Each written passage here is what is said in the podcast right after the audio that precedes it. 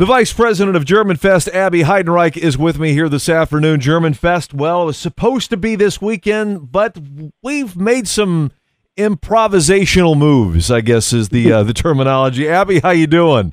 I'm doing great, Dan. That's a that's a great term, improvisational. I love it. Well, you know, I, German Fest is always the first festival I go to every year, and I know there's a lot of people that are with me. So it's sad we can't actually go, but we're doing our own celebration at our house, and there's a way that everybody else can do that too. And why don't you tell everyone what they can do this Saturday?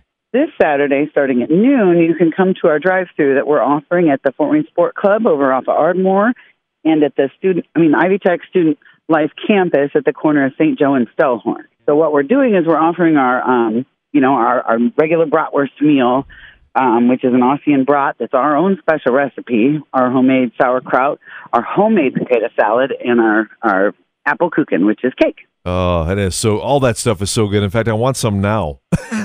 I know, I know. And I'm just, I, you know, it's so sad that we're not doing it. Like today would have been the tapping of the first keg, and just this morning it was just like I was so depressed. You know, like we should be there. We should be posting. We should be celebrating. And well, it's funny you mentioned. unfortunately. It's funny you mentioned kegs, though, Abby, because people can tap their own kegs, right? Is there still an availability to do that?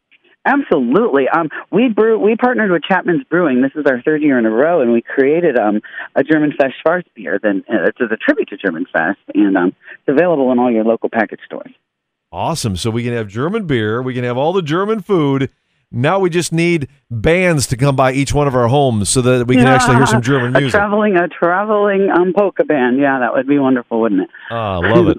well, I'm sad we can't do German Fest, but at least we have, uh, you know, a little, a little sample of what we can get, and that food is one of the main reasons, along with the music and just the, you know, just being around people. So, just get some people together, grab some of this food. Now, people can go to germanfest.org and, and pre-order correct? Yeah we were asking for pre-orders. They're not required though. You you can just show up that day and, and we'll still serve you. The pre-orders were just to make sure there was a reservation in case we're super busy. We will hold your food for you. Gotcha. Okay so we don't want to run out of german food that's for sure right?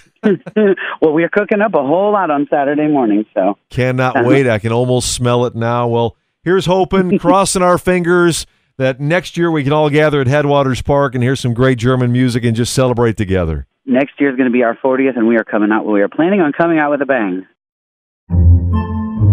Podcasts by Federated Media.